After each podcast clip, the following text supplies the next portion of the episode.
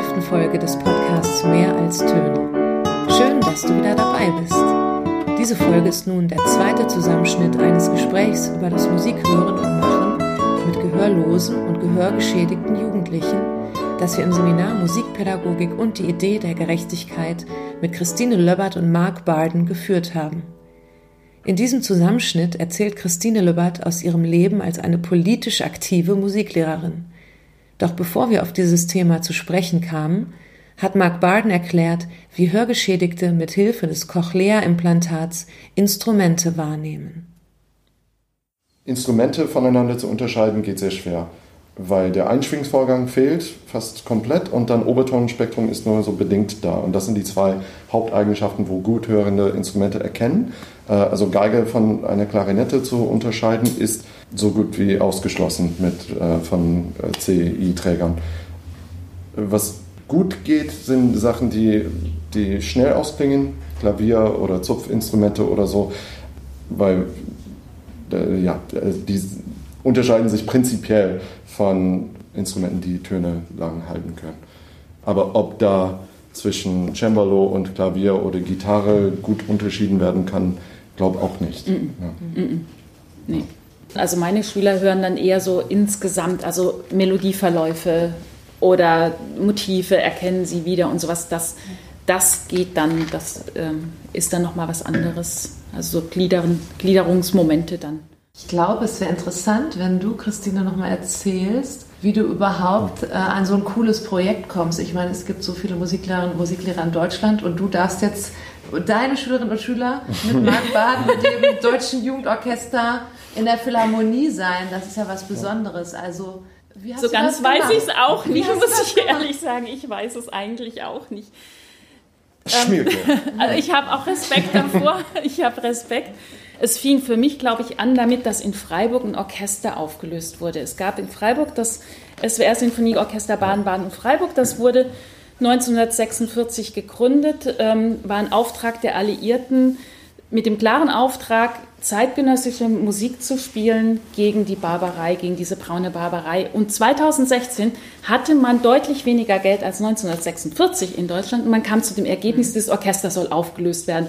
Und dann dachte ich, ich habe ich hab Musik für mich als so eine unglaubliche Ressource in meinem Leben erlebt, auf die ich nicht verzichten wollte. Und da dachte ich, jetzt muss ich hier auch politisch aktiv werden. Also ich habe einen mhm. Musikkeller unten im Keller und dachte, jetzt ich habe doch eine Stimme, ich muss die, ich muss, möchte das nicht so stehen lassen, ich möchte eigentlich zeigen, dass Musik wichtig ist.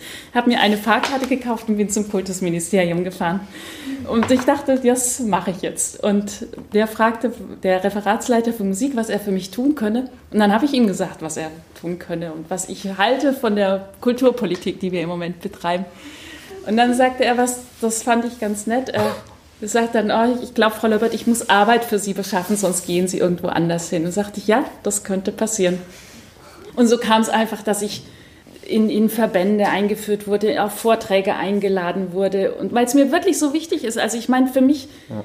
ist mal kurz das Leben zusammengebrochen. Und dann zu merken, dass da was stehen bleibt, was wirklich Bestand hat, das hat mir, das, das fand ich schon enorm. Und ich möchte das als Lehrerin weitergeben. Ich möchte, dass meine Schüler wissen, dass da immer was ist, was sie trägt. Und ja, so ist es dann ein bisschen gekommen. Und dann war hier ein Projekt und da ein Projekt und eben dann noch für dieses Orchester, das dann aufgelöst wurde. Und dann der Kontakt mit der Musikhochschule. Und ich glaube, es kommt auch so ein bisschen, weil für mich klar ist, ich muss meine, meinen Schülern Musik erfahrbar machen und das geht nirgendwo so gut wie im Konzertsaal. Hm. Und deshalb habe ich ganz viele Kooperationen mit Orchestern. Das Freiburger Barockorchester hat eine Patenschaft für unsere Schule übernommen. Hm. Ach ja, und dann kommen so Verbindungen. Also letztlich geht es nur dadurch, dass man rausgeht und. Eine politische Aktivistin. Ja, ja, da stehe ich zu. Jetzt muss ich meinen Mund aufmachen, wenn ich das nicht will. Und das habe ich dann getan. Hat nicht funktioniert, das Orchester wurde aufgelöst, meine Stimme hat nicht gereicht und die von vielen anderen auch nicht, aber es fühlt sich besser an, was zu tun, als passiv zu bleiben. Und letztlich geht es mir auch darum, A zu zeigen, in, vielleicht in so einem Projekt, ich hoffe, ich hoffe sehr, dass es klappt, dass Musikunterricht wichtig ist, dass Musik wichtig ist und dass Musik letztlich, das zeigen mir meine Schüler immer wieder, Musik ist eine anthropologische Konstante. Ich habe gehörlose Schüler, Kinder von gehörlosen Eltern, die nicht implantiert sind, aber sie mögen Musik. Also ich finde, das ist ein Auftrag. so kam ich da dran auf die Frage. Mhm. Ich habe eine Frage. Mhm. ähm, also ich habe selber noch nie mit äh, gehörgeschädigten Musik gemacht. Was sind die Sachen, die du dir vorstellst, die mir auffallen werden? Oder was werde ich dabei lernen? Oder was, glaube ich, für mich ganz wichtig war, als ich da in diese Welt quasi reingeflattert bin, ich hatte mit Hörschädigung auch nichts zu tun. Es kam quasi dadurch, dass ich erblindet bin. Und für mich ist unglaublich, wie unmittelbar sie auf Musik reagieren. Also völlig ungeschützt. Die bleiben nicht erstmal mit einem Pokerface da sitzen, sondern es passiert sofort was mhm. bei ihnen. Also sie reagieren sehr emotional auf Musik, auch gleich sehr verbunden. Also auch da ähm, nicht erstmal cool abwarten und denken, ach ja, ähm, wird schon mal, wird auch wieder gehen oder sowas, sondern sehr, sehr emotional. Ich glaube, was wichtig wäre, ist, dass man ihnen zugesteht, was uns aber letztlich auch nicht anders geht, dass sie Höreindrücke immer wieder präsentiert bekommen und auch erstmal sehr wertfrei. Also mhm. einfach, ich glaube, was, was meine Schüler noch mehr brauchen vielleicht als wir, ist einfach die, die Wiederholung, mhm. dass sie einfach sich an etwas gewöhnen können. Was immer auch hilft, ist, wenn sie dem nicht nur ausgeliefert sind, sondern auch was tun können. Also wenn mhm. sie selber auch einen Klang erzeugen können, dass so Ursache-Wirkung klarer mhm. ist. Aber ich glaube, was vor allem auffällt, ist dieses, diesen ganz, der, der mich ja auch immer wieder berührt, diesen ganz unmittelbaren Zugang zu Musik, dieses so reinfallen lassen. Die können sich unglaublich in Musik reinfallen lassen, in der mhm. Regel. Ich habe mir immer gefragt, was wird für mich mal Schönheit sein und Gesundheit. und für mich ist Konzentration, also so eine entspannte Konzentration, so ein Hinlauschen oder ein, ein Dabeisein, Inbegriff von Schönheit. Und wenn ich merke, da sind sie jetzt, dann weiß ich, also dann spüre ich ja, dann bin ich, ich sie, sie gemeint mich auch sofort mit ein. Also ich bin immer Teil dieser Gruppe. Ich bin ja nicht Lehrerin und da sind die Schüler und irgendwo dazwischen war aber die Musik. Die Musik hat ja auch was mit mir zu tun und ich bin sofort auch Teil dieser Gruppe. Und wenn es so ein Gefühl von Verbundenheit dann entsteht, dann weiß ich, jetzt sind wir alle da. Und da sind sie sehr großzügig, lassen mich da teilhaben. Also offener als normale Kinder? Auf eine Art, ja. Mhm. Ja. Also ich habe hauptsächlich fünfte bis zehnte Klasse, also so diese Mittelstufe. Ich bin auch in der Grundschule manchmal und auch in der Oberstufe, aber das ist so mein Hauptthema, fünfte bis zehnte Klasse. Und jetzt die Gruppe, die Marc Baden auch kennenlernen wird, das ist eine achte Klasse, die werden nächstes Jahr neunte Klasse sein, also 14 um den Dreh. Bitte? Ist spannend, finde ich, weil das ja gerade so, naja, man könnte jetzt sagen, das schwierige Alter in Anführungszeichen ist. Mhm. Also, Wir hatten auch nicht so schöne Zeiten. Ja, glaube ich. ja, ja. Und da muss man als Lehrerin beharrlich dranbleiben und, und dran glauben. Und was mich, also fand ich ganz witzig, letzten Mittwoch hat, hatten wir da diese Musikstunde, ich erzählt, ich werde nach Berlin fahren, ich werde Marc Baden treffen und dann auch mehr sagen können. Und dann sagte ich, ich bin wahnsinnig neugierig, ich freue mich riesig darauf. Und sie waren so erstaunt, dass das auch was mit mir zu tun haben könnte. Das ist doch ihr Projekt. also so, für sie ist das so sehr ihr Projekt. Sie freuen sich wahnsinnig drauf. Also wirklich, das hat mich auch, ja, hat mich auch selber sehr berührt, eben weil wir auch andere Zeiten hatten in der siebten Klasse. Jetzt sind sie ein bisschen gesettelter. Aber ebenso, sie waren erstaunt, dass es, dass ich auch neugierig sein könnte. ja, es ist harte Arbeit, muss man dranbleiben. Gab es denn trotzdem in Ihrem Unterricht schon mal so einen Moment, in dem eine Gerechtigkeit eine Rolle gespielt hat? Insofern dass, dass manche Schüler vielleicht sagen, ah, Frau Lippert kann die Klarinette jetzt äh, unverzerrt hören, aber wir können sie dafür sehen. Gab es da auch so Frustrationsmomente auch schon? Ich glaube, dadurch, dass meine Schüler in der Regel hörgeschädigt geboren sind, war das, die hatten, ich glaube, ich, glaub, ich habe manchmal als Erwachsenen Erblindete, hätte ich hätte ich Gefahr laufen können, da rein zu tappen. Gott sei Dank bin ich das nicht. Ich glaube, dann kommt eine Wahnsinnsfrustration auf. Dieses, hört was, was ich nicht höre, sieht was, was ich nicht sehe. Das ist eine ganz gefährliche Falle. Und also da glaube ich, hätte man als, oder hat man als Spätertaubter größere Probleme mit. Aber da hat man generell dieses, warum passiert mir das, wenn man mit seinem Leben allgemein hadert. Das kam nicht auf. Eher äh, machen wir so ein bisschen Teamwork. Also, Frau Löbert, lassen Sie mich mal machen. denke ich, ist jetzt auch besser so. und dass ich dann aber auch sage, und guckt mal, dass ihr, braucht ihr noch mal eine Wiederholung? Soll ich das Licht anmachen? Reicht euch die Verstärkung? Soll ich lauter sprechen? Also wir machen das als Teamwork. Aber das ist eine Falle, in die, was heißt Falle? Das ist eine, ein Konflikt, in dem man sich mehr auseinandersetzen muss, wenn man in höherem Alter davon betroffen ist.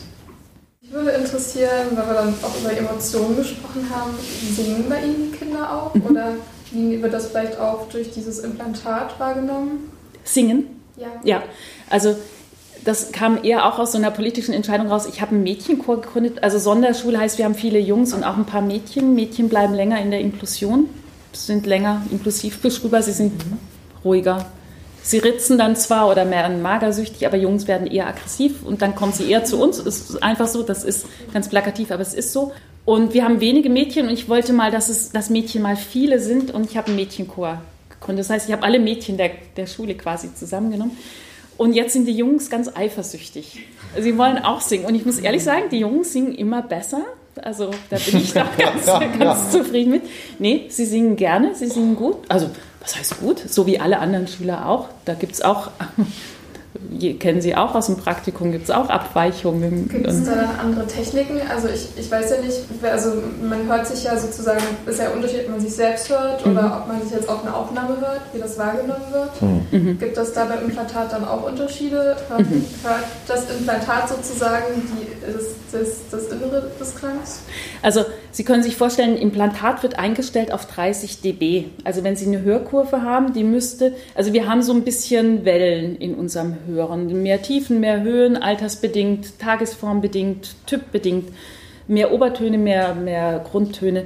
Und ein CI wird eingestellt auf 30 dB und das läuft so. Und das Ziel des Audiogramms ist es, das auch so zu halten. Das heißt, die haben eher Mühe, in diese Ausschwingungen zu kommen. Und das ist mein Ansatz beim Singen, dass sie einfach Mut haben, mehr hoch und mehr tief zu machen. Denn das natürlich, was Sie sagen, Rückkopplung, so wie Sie hören, sprechen Sie auch. Und das ist dann auch eher so. Mhm. Und, aber ich kann ja über Singen und über Gestik und Bewegung gucken, dass sie da in so ein Aus, in so in, in mehr in die anderen Extreme dann auch gehen. Du meinst jetzt Dynamik die, oder Tonhöhe? So. Sowohl als auch. Ah, okay. Sowohl als auch. Ja. Also dass, dass da einfach mehr, mehr möglich wird.